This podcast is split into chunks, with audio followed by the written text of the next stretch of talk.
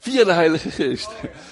Nee, maar we hebben dus niet afgesproken van tevoren, hey, laten we hierop inhaken, laten we samen naar een bepaald thema toewerken. Dat is niet gebeurd. En dan vind ik het altijd zo bijzonder dat het toch allemaal op zijn plek valt. Het voelt voor mij ook weer als een bevestiging van, zoals ik net al zei, ik, ik, ik, ik ben echt uh, heel erg nerveus. Mijn handen, mijn vingers die trillen. En weet je wanneer ik daar meestal last van heb? Wanneer ik de controle niet heb. dus, uh, maar vandaag, in, het, in, wat ik wil, vandaag wil delen, daar, daar komt ook een heel stuk persoonlijk verhaal in terug. Maakt ook een beetje dat ik uh, daar toch een beetje nerveus voor ben. Maar ik hoop gewoon, weet je, het gaat niet om mij. En het gaat alleen om de Heer Jezus. En weet je wat het mooie is? Het gaat de Heer Jezus om jou. Ik vind dat zo mooi. Weet je, in de wereld zijn er mensen die veel, vele goden aanbidden. Maar er is geen enkele God, andere God, buiten Jezus, buiten God de Vader, die zo persoonlijk begaan is met ons. Die precies weet wat er in de harten omgaat. Die weet wat jou bezighoudt. Het thema van vanmorgen is compassie voor gebroken harten.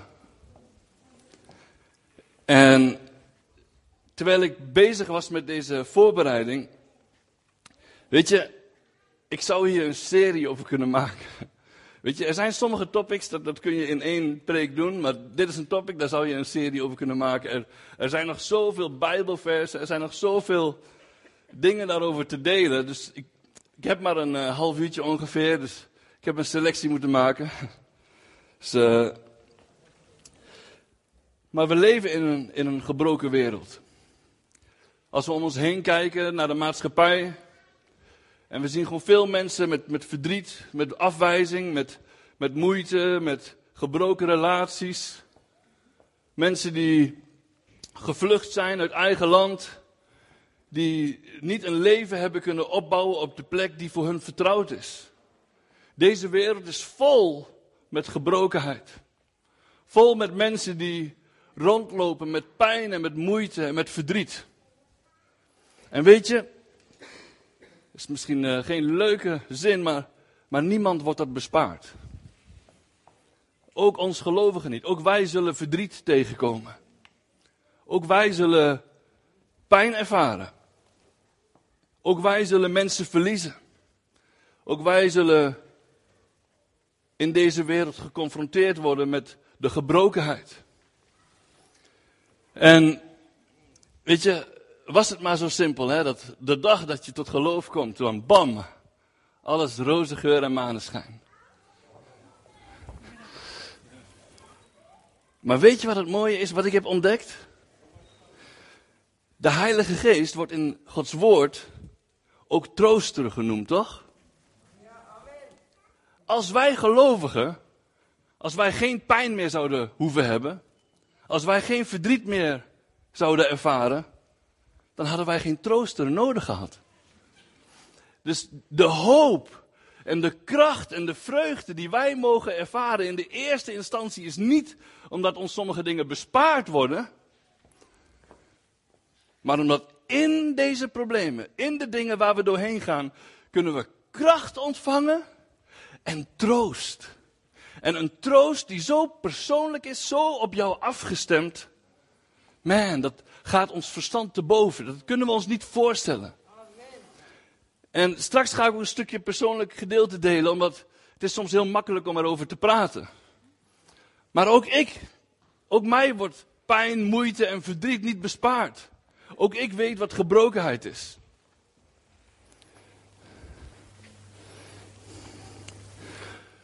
Maar ja, hoe ga je daarmee om? Met verdriet, met afwijzing, met pijn, met verdriet, met, met de moeilijkheden die we tegenkomen. Dat is soms best moeilijk, want in de eerste instantie, het liefst zouden, zouden we ons soms willen laten leiden door ons gevoel. En de wereld zegt ook, hè, de maatschappij zegt ook tegenwoordig, als het goed voelt, moet je doen. De maatschappij, deze wereld, die zegt eigenlijk: laat je maar leiden door je gevoel. Maar als er één ding onbetrouwbaar is, dan is het wel mijn gevoel. De ene dag kan ik op de top van de berg zijn. En de andere dag in een diep dal. Dus als, als, als ik mijn geloof laat afhangen van mijn gevoel. Man, dan is het echt. En dat is niet, dat is niet Gods bedoeling. Want zijn geloof wil onze, ons geloof in hem, dat wil onze rots zijn. Ons fundament. En een fundament en een rots, dat is vaste grond. Dat is geen grond die komt en gaat. Betekent dat dat gevoelens er niet mogen zijn? Tuurlijk wel. Weet je, want gevoel, gevoelens, ook dat heeft God gemaakt. Zo heeft God ons geschapen. Echt. En gevoelens moet je een plek geven. Gevoelens moet je uiten. Gevoelens moet je over praten. Hou het vooral niet voor jezelf. Weet je, en dan kom je erachter van, hé. Hey, want weet je, soms wanneer we door pijn en moeite gaan, dan ervaren we soms ook heel erg eenzaamheid. Het lijkt soms oh, alsof jij er alleen maar doorheen gaat. Alsof jij de enige bent. Maar wanneer we erover beginnen te praten, dan kom je erachter, hé, hey, er zijn meer mensen die hiermee worstelen. Er zijn meer mensen die, die die verdriet en die pijn ervaren. En zo kun je op elkaar steunen, kunnen we elkaar opbouwen.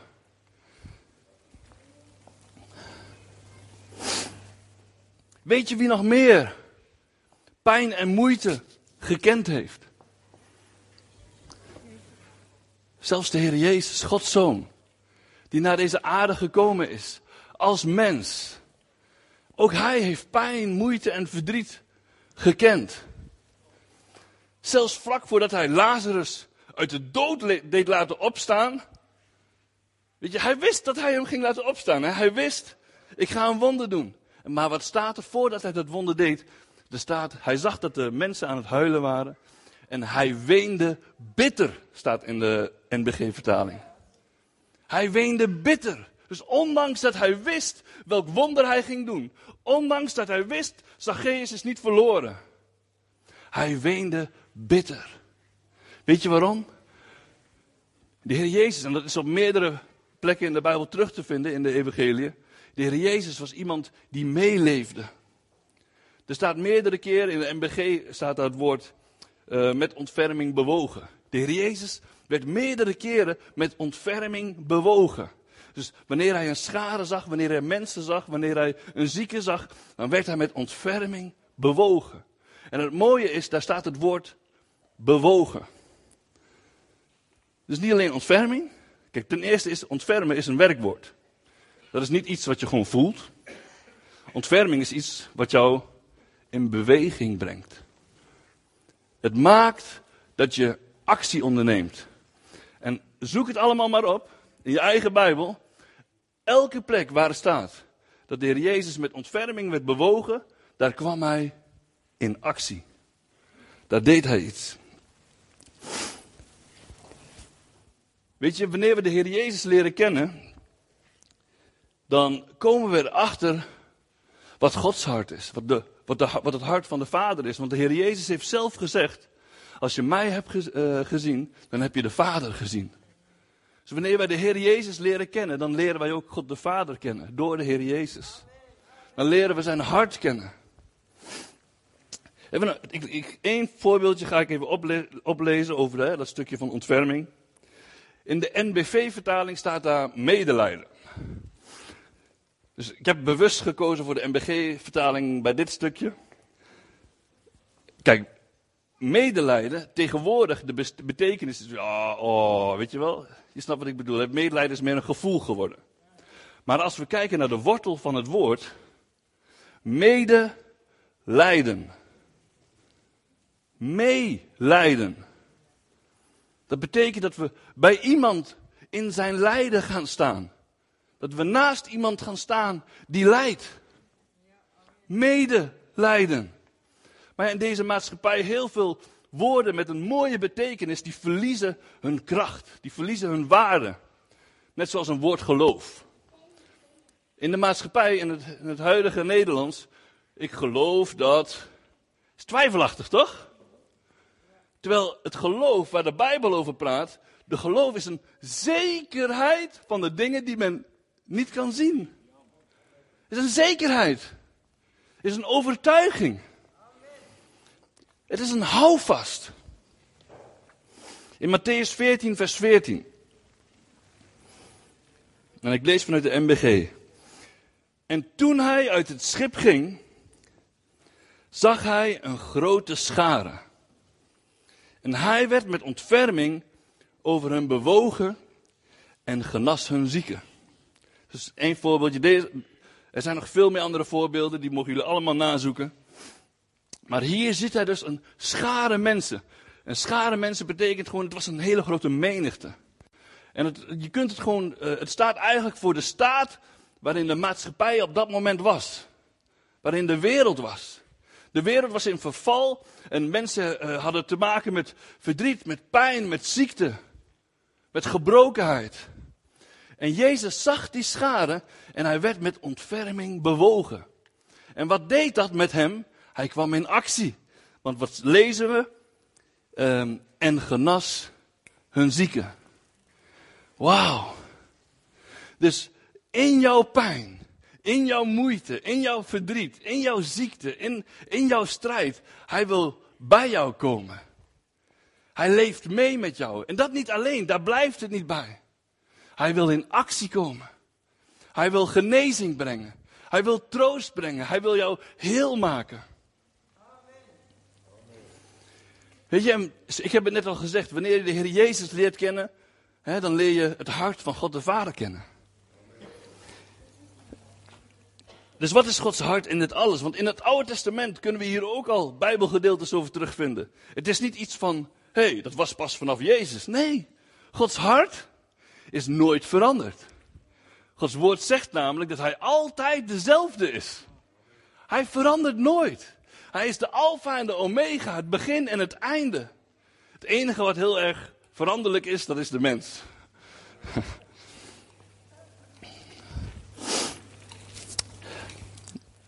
Ik wil een stukje gaan lezen uit Johannes, hoofdstuk 3.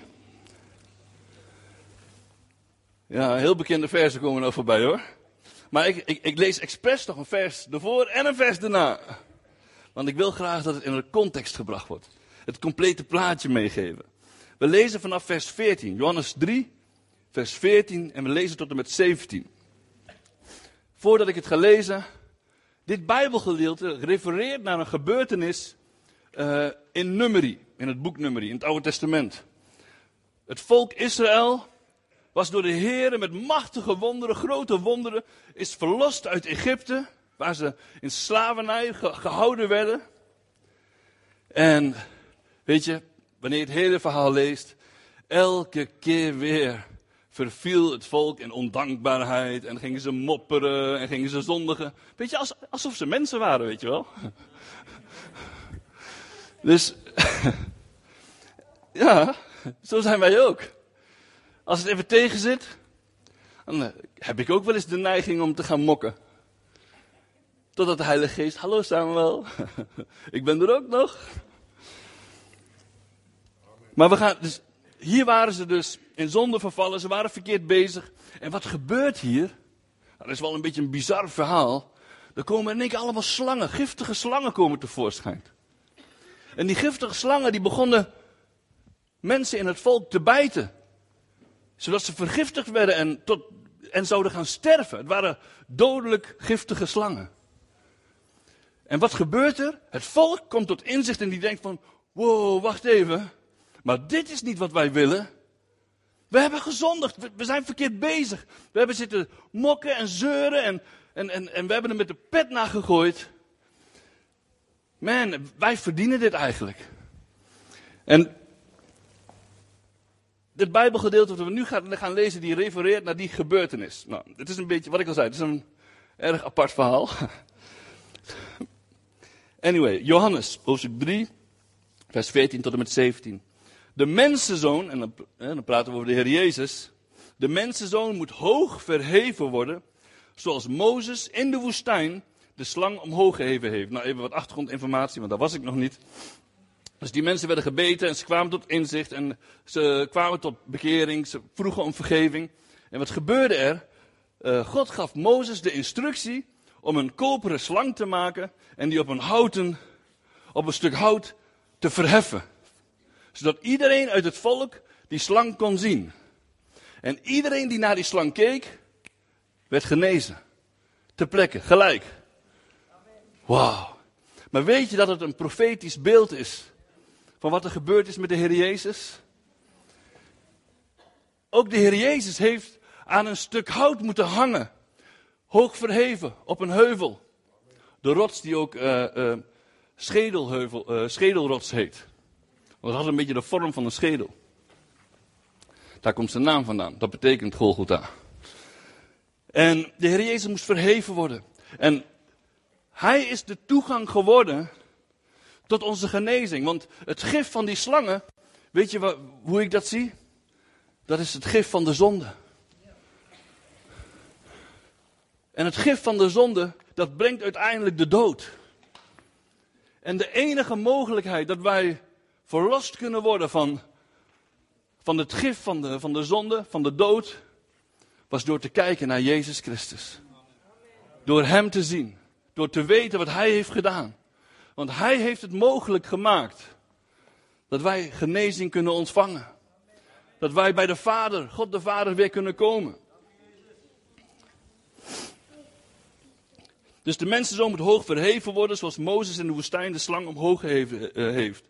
Opdat iedereen die gelooft in hem eeuwig leven heeft. Want God had de wereld zo lief dat hij zijn enige geboren zoon gegeven heeft, opdat iedereen die in hem gelooft niet verloren gaat, maar eeuwig leven heeft. God heeft zijn zoon niet naar de wereld gestuurd om een oordeel over haar te vellen, maar om de wereld door hem te redden. Vers 16 wordt heel vaak geciteerd. Maar de voorgaande versen, waardoor je dan leert van hé, hey, in welke context is dit allemaal gezegd? het geeft een extra dimensie. Man, maar het is zo bijzonder. God ziet dus de nood van de wereld. Hier staat letterlijk, want al zo lief had God de wereld. Dus de wereld met zijn gebrokenheid, met zijn pijn, met zijn moeite, met, met alles wat gewoon kapot is. God ziet dat. En weet je, hij wijst het niet af. Zijn hart gaat er naar uit. Want al zo lief had hij de wereld. Met al haar pijn, met al haar moeite. Dat hij een oplossing wou geven. Door zijn, door zijn zoon Jezus Christus te verheffen aan het houtkruis. Hij wil zo graag ingrijpen in onze levens, in onze gebrokenheid. Maar dat kan alleen als we ons hart openstellen. Zolang jij een muur opbouwt en hem niet binnenlaat, hem niet wil zien, net zoals dat het volk naar die slang moest kijken. Ze moesten naar hem opzien. Zo mogen wij ook naar de Heer Jezus kijken. Maar zolang wij hem niet willen zien, zolang wij hem niet willen erkennen, dan is daar geen ruimte om bij jou binnen te komen. In openbaring staat, zie, ik sta aan de deur en ik klop. Gelukkig is hij iemand, weet je wanneer iemand, uh, wanneer ik bij iemand wil komen en ik klop aan. En ik, ik ben iemand, ik heb best wel veel geduld hoor. En ik weet zeker dat iemand thuis is. En ik klop, en ik klop, en ik klop. Of wacht even, kloppen doen we niet meer. Hè. Dus ik druk op de deurbel, deurbel, tring, tring. Weet je, na een tijdje dan zeg ik, ja, uh, dank je de koekoek. Ik heb hier uh, een cadeautje, duizend euro maar. En dan wil ik hem geven. Gewoon voor niks. Gewoon omdat ik diegene wil helpen, omdat, ik, omdat mijn hart uitgaat naar diegene. Maar ja, mijn geduld is toch een keertje op. Na een tijdje zeg ik, weet je, dank je de koekoek. Ik blijf niet de hele nacht bellen. Maar weet je wat de Heer Jezus zegt in openbaringen? Zie, ik sta aan de deur en ik klop. En wanneer iemand de deur open doet, ik zal binnengaan en maaltijd met hem houden. Weet je, hij is zo'n oneindig geduldige God. Hij blijft net zo lang kloppen totdat jij jouw deur open doet. Maar hij trapt jouw deur niet in. Hij trapt jouw deur niet in.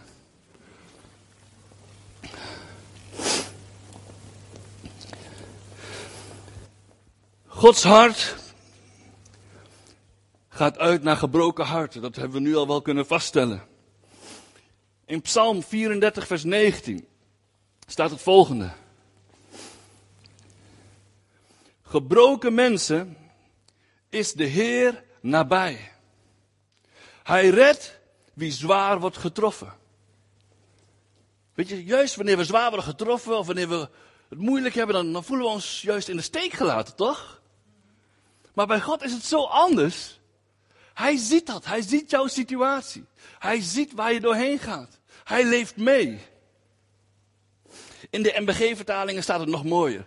Daar staat um, um, in plaats van, hier staat gebroken mensen in de MBV, maar in de MBG staat gebroken harten. En iedereen die wel eens verliefd, is geweest. En uh, nou ja, ik, ik had niet in één keer de juiste te pakken, helaas. Dus ik, heb, ik ben ook bekend op dat vlak met gebroken hart. Ja? Dat is ook mij wel eens overkomen. En ik denk dat de meeste mensen van hier dat wel eens is overkomen. Een gebroken hart in de liefde. Man, oh, doet dat pijn. Echt. Je voelt je zo leeg en zo kapot en zo waardeloos. En je kunt niet eten. Verschrikkelijk. Nou ja, misschien ben ik de enige hoor, maar maakt niet uit. In Psalm 147, vers 3 staat nog een keer ongeveer hetzelfde. Hij geneest wie gebroken zijn en verzorgt hun diepe wonden. Wauw. Hier zie je ook weer de zorgende, verzorgende kant van God naar boven komen. Het is niet, God leeft niet gewoon mee op een afstand. Nee, hij wil heel persoonlijk bij jou binnenkomen en hij wil jou verzorgen. De, de, de, de wond in jouw ziel, daar waar je pijn hebt. Hij wil dat verbinden, hij wil dat verzorgen, hij wil dat beter maken. In Psalm 51, vers 18 en 19. Koning David, machtige man, wordt ook vriend van God genoemd. een man naar Gods hart staat letterlijk in, in de Bijbel. Ook hij was een gebroken man. Ook hij heeft dingen gedaan die echt niet door de beugel konden. Er is namelijk gebeurtenis gebeurd in zijn leven dat hij, uh, hij, hij viel op een mooie vrouw. En wat heeft hij gedaan? Die vrouw was getrouwd. En dan denk je van, ja, afblijven is niet van jou toch? Maar koning David dacht, ik ben de koning, ik ben de man. Ik bepaal dat wel eventjes. Hij heeft de man van die vrouw het leger ingestuurd, bewust op een punt waarvan hij wist, daar vallen de meeste slachtoffers. En de man van die vrouw is uh, overleden en hij heeft die vrouw tot hem genomen. Zo. Dat was een man naar Gods hart. Maar weet je hoe dat komt? Weet je waarom God kan zeggen dat David iemand naar zijn hart was? Niet omdat hij perfect was. Maar David was iemand die zijn fouten erkende en die berouw tot berouw kwam. Psalm 51, de hele psalm gaat daarover. Eigenlijk over zijn smeekbeden, over zijn vraag om vergiffenis. Maar ik lees alleen maar deze twee versen. U wilt van mij geen offerdieren. In brandoffers schept u geen behagen. Het offer voor God is een gebroken geest, een gebroken en verbrijzeld hart, zult u God niet verachten. Wauw.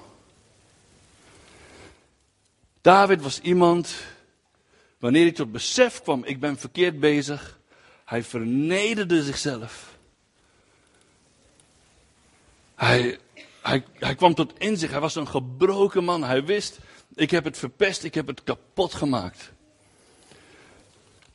En toch, en dat is het mooie, het besef dat, dat hij had. Kijk, heel veel mensen denken dat we Gods gunst of Gods vergeving, dat we dat moeten verdienen. Weet je, een soort van voor wat hoort wat. En in die tijd was het heel normaal dat mensen offers brachten hè, om hun zonde goed te maken.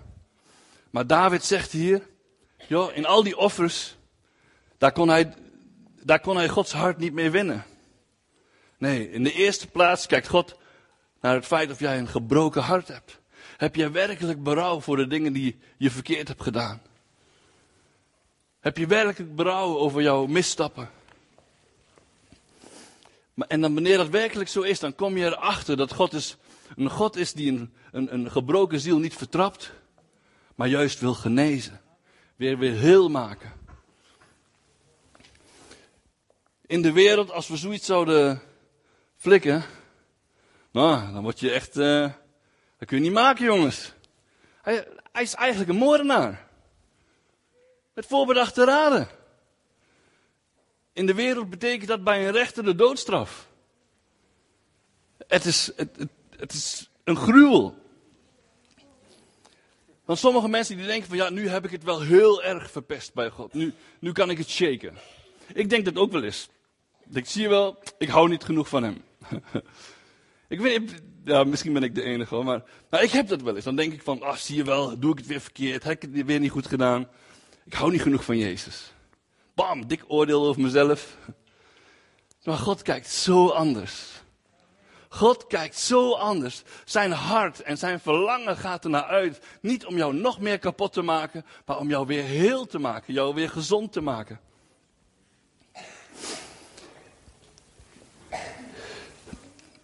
Weet je, dat is onze God. Dat is God de Vader. Hij voelt zich niet te goed voor ellendige mensen. Wij, wij ellendige mensen. Paulus schrijft dat in eh, Romeinen hoofdstuk 7. Ik ellendig mens. Ik wil een stukje vanuit mijn eigen verhaal vertellen. Ik ben, uh, ik ben geboren met een, uh, met een ziekte. Het syndroom van Marfan, een bindweefselafwijking. En vanaf mijn geboorte is eigenlijk mijn leven wat dat betreft een strijd geweest. Toen ik geboren werd kon ik geen eten binnenhouden. En mijn eerste jaar heb ik doorgebracht in een couveuse. Mijn eigen moederliefde heb ik in mijn eerste jaar niet gekend. Die heeft mij niet kunnen vasthouden. Die heeft mij niet kunnen troosten. Die heeft mij niet kunnen voeden. En uiteindelijk toen ik ongeveer tien maanden was, toen hebben ze eindelijk toen ondervonden van hé, hey, dit is aan de hand. En in die tijd, bijna, bijna wekelijks werden mijn ouders gebeld. Kom maar naar het ziekenhuis, afscheid nemen. Ik was zwaar verzwakt. Ik had om de havenklap een uh, klaplong. Zat ik weer te snakken naar lucht. En de artsen hadden mij bijna opgegeven.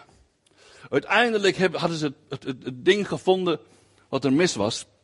Maar voordat dat gebeurde, mijn ouders waren, waren gelovig, zijn gelovig. lastig, oké. Ehm, mijn vader had in zijn stille tijd, in zijn bijbeltje, had hij het vers gekregen. Um, even kijken. Het gaat over het stukje wat ik al vertelde, Lazarus die gestorven was, de broer van Martha en Maria. En toen de Heer Jezus hoorde dat Lazarus ziek was, dus hij was nog niet eens gestorven, toen zei Jezus het volgende. En dit vers had mijn vader in zijn stille tijd gekregen. Toen Jezus dit hoorde, zeide hij: Deze ziekte loopt niet uit op de dood, maar op de eer van God, zodat de zoon van God geëerd zal worden. Die belofte heeft mijn vader toen al gekregen. Het grappige was, mijn vader was het na een tijdje alweer vergeten. Ze werden weer gebeld door het ziekenhuis. Ze stapten in de auto. Hè, klaar om weer afscheid te nemen. Mijn moeder, die opende haar Bijbeltje in de auto en begon hardop te lezen. Toen Jezus dit hoorde, zeide hij: Deze ziekte loopt niet uit op de dood, maar op de eer van God, zodat de zoon van God geëerd zal worden. En toen werd mijn vader gelijk weer herinnerd aan het feit: hé, hey, dat vers heb ik een paar dagen geleden nog, nog gehad. En toen wisten ze van: hé, hey, God wil hier iets zeggen, God spreekt hier. Dus deze belofte heb ik meegekregen over mijn leven.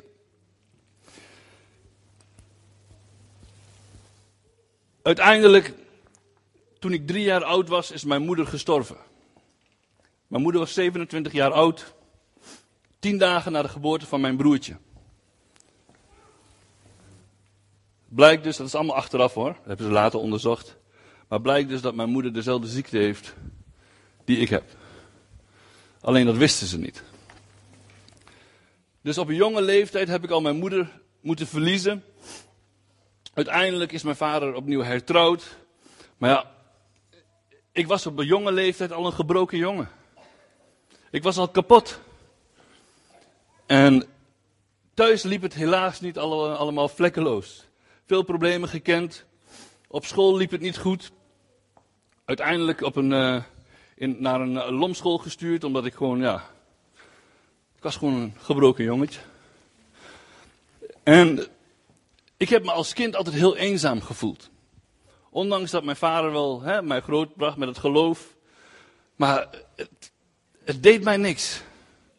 Het voelde zo, een, een, een, weet je, al die mooie dingen in de Bijbel, het voelde echt als een ver van mijn bedshow. Want in mijn leven zag ik iets anders. Mijn vader was hertrouwd met een Molukse vrouw. Nou, ik hou ontzettend veel van haar.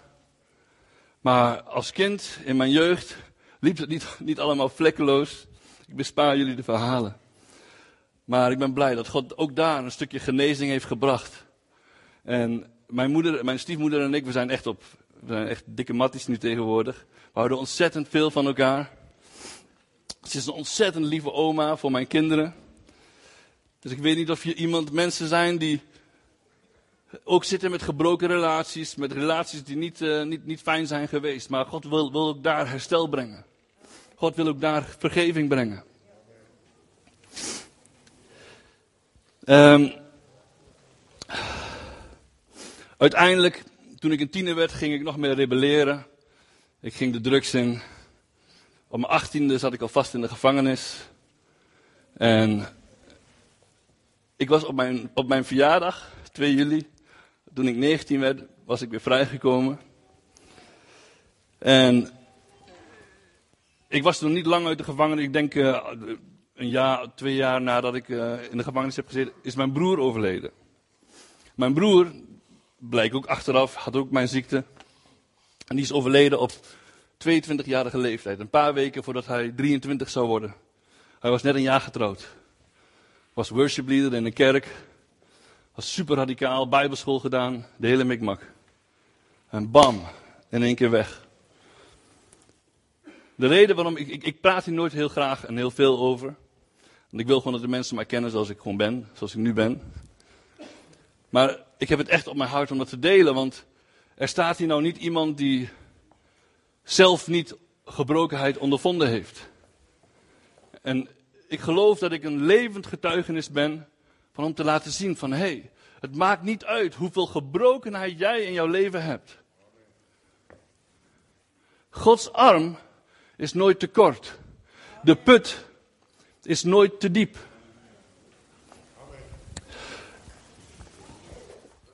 Uiteindelijk toen ik 25 was, ik heb daarvoor nog in kraakpanden gewoond, op straat gezworven, harddrugs gedeeld, noem het allemaal maar op. Ik ben uiteindelijk neergestoken geweest. Het moment dat ik werd neergestoken geweest, is het moment geweest dat ik God begon te zoeken. Het mes was op mijn borstkast krom gebogen. Geen, diegene die keek net zo die dat, die dat deed, die, die, die krom gebogen. Hij had, mij, hij had mij drie keer proberen te steken, uiteindelijk vol in mijn borstkas. En ik had alleen maar wat hechtingen. Het was echt vol, ik had gekneusde ribben, zal ik je zeggen. Ik heb echt maanden uh, last van gehad. Maar anyway. Maar ik wist, ik, ik, was toen niet boos. Ik was niet verdrietig. Ik was een en al euforie. Want ik wist, ik had dood moeten zijn, maar ik ben het niet. En ik wist toen, er is iets, er is iemand wat dat mes heeft tegengehouden. Wat ervoor gezorgd heeft dat, ik niet, dat het mijn tijd niet was. En toen ben ik op zoek gegaan. Ik pakte, tenminste binnen, met wat hulp, met wat instanties, die hebben mij geholpen zo snel mogelijk naar een woningje. Um, stonden van die woningen, weet je wel, die op de planning staan om gesloopt te worden. Daar kun je nog tijdelijk in wonen, dat kon makkelijk doen. En zo heb ik dus snel een woningje kunnen krijgen. En um, pakte ik een telefoonboek erbij. Ik begon alle kerken op te zoeken die in de telefoonboek stond. En zo ben ik in, uh, ik woonde toen in Hengelo, ben ik een beetje alle kerken daar afgegaan. Bij sommige kerken kwam ik niet verder dan de stoep hoor keek, dacht ik, uh, nee, nee, niks voor mij. Maar zo heeft mijn zoektocht een jaar lang geduurd en ik kwam uiteindelijk bij een Pinkstergemeente terecht. En ik kwam daar binnen en ik vond de atmosfeer zo fijn. Ik voelde me zo welkom, ik voelde me zo gezien. Terwijl ik mezelf echt niet zag zitten. Ik dacht echt zo van, ik ben echt niet goed genoeg. Al die christelijke heilige mensen, weet je wel. Dat beeld heb je dan. Ik dacht van, oh, nou, als, als hun eens wisten. En er kwam telkens een Turkse man naar me toe, die, die ook een heel verhaal heeft. En die zei tegen mij, hey Samuel, hey prophet Sam, prophet Sam. Samuel in de Bijbel is een profeet. Maar ik dacht de hele tijd, oh een irritant klein ventje. En uiteindelijk, die man, die nodigde mij uit om bij hem thuis te komen eten. En ik kwam mee. Ik had voor die tijd nog een dikke joint gerookt. Nogmaals, ik was nog steeds zoekende, hè. Dikke joint gerookt. En ik dacht van, nou weet je wat, dan ben ik een beetje bestendig als ze mij willen bekeren en als ze met bijbelteksten gaan smijten. Maar niks van dat alles. Ze hebben die avond alleen maar naar mij, uh, eerst lekker gegeten trouwens. Zijn vrouw had super gekookt, lekker gekookt. En heerlijk gegeten. En ze hebben alleen maar zitten luisteren naar mijn verhaal. Geen bijbeltekst tussendoor, niet gelijk, hey, mag ik met je bidden? Niks. Alleen maar luisteren. En ik voelde mij zo gehoord. Uiteindelijk dus na het eten zei, zei die man, Guksal heet hij. Hé hey Sam, uh, wil je met mijn televisie kijken? Ja, televisie kijken, ja prima. Ja, ik heb een mooie preek opgenomen op videoband, hè, VHS vroeger nog. En zo gingen we video, een preek kijken. Een preek van Mike Bickel. En dat ging over de bruid-bruidegom relatie. De gemeente en de, en de bruidegom Jezus Christus. En terwijl ik daarnaar luisterde, het was net alsof er een schaal met liefde over mij werd uitgegoten. Man, ik, ik, ik, ik had nooit kunnen voorstellen dat liefde zo intens en zo krachtig en zo heet voelde. Ik zweette me kapot. Ik dacht, ik was helemaal nat van de zweet en ik kon niet meer mijn mond dicht houden. Die avond kwam ik thuis, ik had alles wat met drugs te maken had weggegooid. Gestopt met roken en ik was nooit meer dezelfde. Even in kort. Korte versie was dat. Maar ik, ook ik ben bekend met gebrokenheid. En na mijn bekering is het echt niet zo dat in één keer, pof, alles honky-dory is. Echt niet. De meeste mensen hier weten, ik heb afgelopen september nog een grote operatie gehad. Ook daar heb ik echt een moment gehad dat ik gewoon, joh, ik ben geknakt, ik ben gebroken. Zo voelde het. Ik was, mijn geest was gebroken. Maar weet je wat het bijzondere is? Dat was echt wel een van de momenten, dat uh, een van de momenten dat ik het zo sterk ervaren heb van, hé, hey, ik sta niet alleen. Ondanks mijn gebrokenheid, ondanks dat ik het, dat ik, ik zelf kon niet meer bidden. Ik had een delier, ik had uh, hartstilstanden gehad. En uh, ze hebben echt uh, met nood mij gelukkig in leven kunnen houden. Heeft iemand een zakdoekje voor me? Sorry.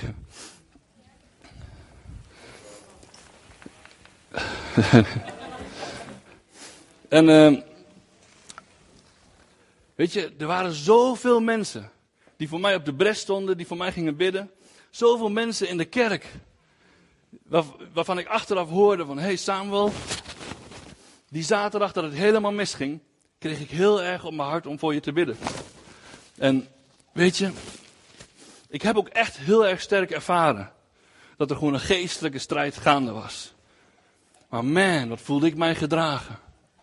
Weet je, soms, mijn vader die heeft wel eens een keer tegen, me, tegen mij gezegd, ja, sorry Samuel, ik, ik kan niet anders dan bidden. En ik zei tegen me, wat? Ik zei, weet je hoeveel dat betekent? Weet je, soms dan gaan we maar niet bidden voor iemand, ja, wat doet dat nou? Man, maar gebed heeft kracht. En ik wil daarvoor een stukje met jullie gaan lezen. In Marcus hoofdstuk 2. Marcus hoofdstuk 2, dat is wel een lang stukje, maar dan gaan we toch even lezen. Vers 1 tot en met 12. En na enkele dagen kwam hij opnieuw in Capernaum, dat is de Heer Jezus. En, hij, en men hoorde dat hij thuis was. De Heer Jezus had een huis. Um, en meteen verzamelden zich daar vele mensen, zodat zelfs de ruimte bij de deur hun niet meer kon bevatten. En hij sprak het woord tot hen. En er kwamen ook enigen naar hem toe, die een verlamde brachten door vier mannen gedragen. En omdat zij niet bij hem konden komen vanwege de menigte, verwijderden, verwijderden ze de dakbedekking boven de plaats eh, waar hij was. En nadat zij het dak opengebroken hadden, lieten zij de lichtmat waarop de verlamde lag neer. En toen Jezus hun geloof zag, zei hij tegen de verlamde: Zoon, uw zonden zijn u vergeven. En er zaten daar enige van de schriftgeleerden, van die uh, religieuze mensen. en die overlegden in hun hart, ze dachten dus in hun hart, waarom spreekt deze op die manier godslasteringen? Wie kan zonde vergeven dan God alleen? En Jezus, die meteen in zijn geest onderkende dat zij, zich zo, dat zij bij zichzelf zo overlegden, hij zei tegen hen, waarom overlegt u deze dingen in uw hart? Wat is gemakkelijker? Tegen de verlamde te zeggen, de zonden zijn u vergeven. Of te zeggen, sta op, neem uw lichtmat op en ga lopen.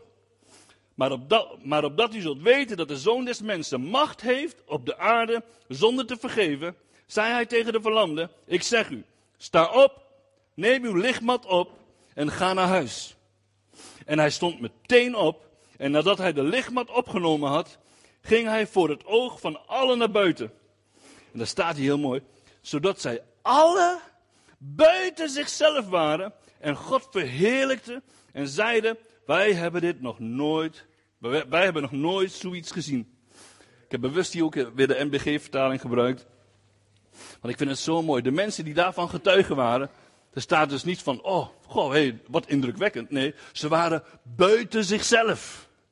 Ze waren lyrisch. Dit, dit, dit, hadden ze nog nooit gezien. Maar het mooie vind ik, dit heb ik er voor mezelf uit kunnen halen. En dat is ook echt wat de Heilige Geest mij liet zien. Samuel, um, juist ook wanneer we ons inzetten voor de mensen die zelf niet meer kunnen geloven. De mensen die misschien zelf niet meer kunnen bidden. De zwakken in de, in de maatschappij. Mensen die depressief zijn, gevangen zijn. Er geen gat meer in zien.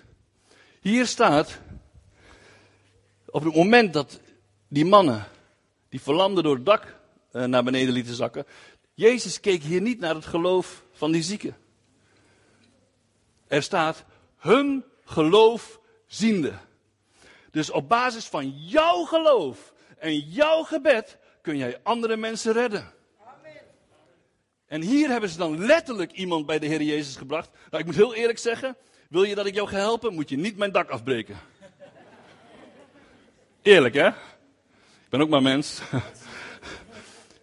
Maar de Heer Jezus was heel anders. Hier zie je ook weer het hart van Jezus. In plaats van te denken van, hé, hey, als het zo dadelijk gaat regenen, dan... Uh, nee, maar de Heer Jezus, wauw. Blijf van mijn zonnepanelen af.